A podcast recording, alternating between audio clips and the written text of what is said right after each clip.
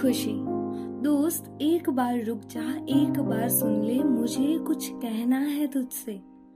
हाँ माना कि कभी कभी कुछ चीजों को एक्सेप्ट करने में वक्त लगता है, बस उसी वक्त थोड़ा सा पेशेंस और थोड़ा सा कॉन्फिडेंस ही तो रखना है। पापा ने अपने कंधों पर रखी हुई जिम्मेदारी को पूरा करके उन्हें प्राउड फील भी तो करवाना है, अपनी हरकतों को बरकरार रखना है। दोस्त अपनी हरकतों को बरकरार रखना है और फिर मम्मी का वो कहना मम्मी का वो कहना बार बार सुनना है, आने दे तेरे पापा को, सब कुछ बताती हूँ। अरे दोस्त ऐसा कदम कभी मत उठाना।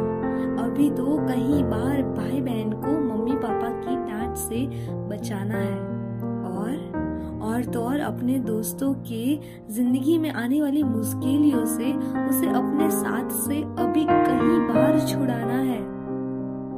दोस्त खुदकुशी के पीछे भले ही खुशी शब्द आता हो, पर जिनके आप जान से भी प्यारे हो उन्हें बहुत गहरी चोट दे जाता है। जिनको आप जान से भी प्यारे हो उन्हें बहुत गहरी चोट दे जाता है। दोस्त लाइफ है तो प्रॉब्लम्स तो हिस्सा है, बस उसे थोड़े वक्त के लिए फेस करना वही तो किस्सा है।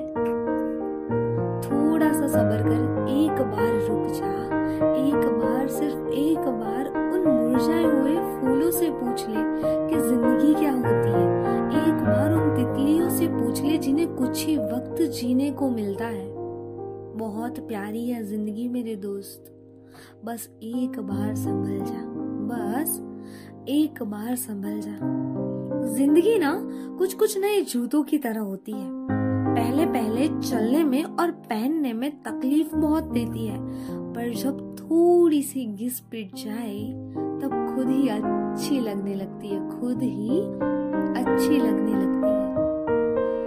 जिंदगी में जितने कदम आगे बढ़ाओगे उतनी ज्यादा तकलीफों को पैरों तले कुचल के आगे कदम बढ़ाने होंगे, आगे कदम बढ़ाने होंगे।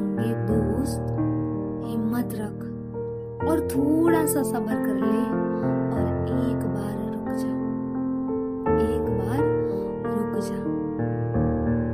पता है बहुत नसीब वाले हैं, हमें ह्यूमन बींग मिला, हमें इंसान बनाया गया। कुछ वजह से तो भगवान ने हमें भेजा होगा, नहीं तो वो हमें चींटी भी बना सकते थे, हाथी भी बना सकते थे और घोड़ा भी बना सकते थे। थोड़ा सोचो, हमें इंसान क्यों बनाया? कुछ करने के लिए, कुछ कर दिखलाने के लिए, या तो जिंदगी को जी भर के जीने के लिए हमें भेजा है। दोस्त इतनी आसानी से हार मत मान ले। अगर काम नहीं हो रहा तो थोड़ा सा रुक जा, थोड़ा पेशेंस ले, पर प्लीज रुक जा।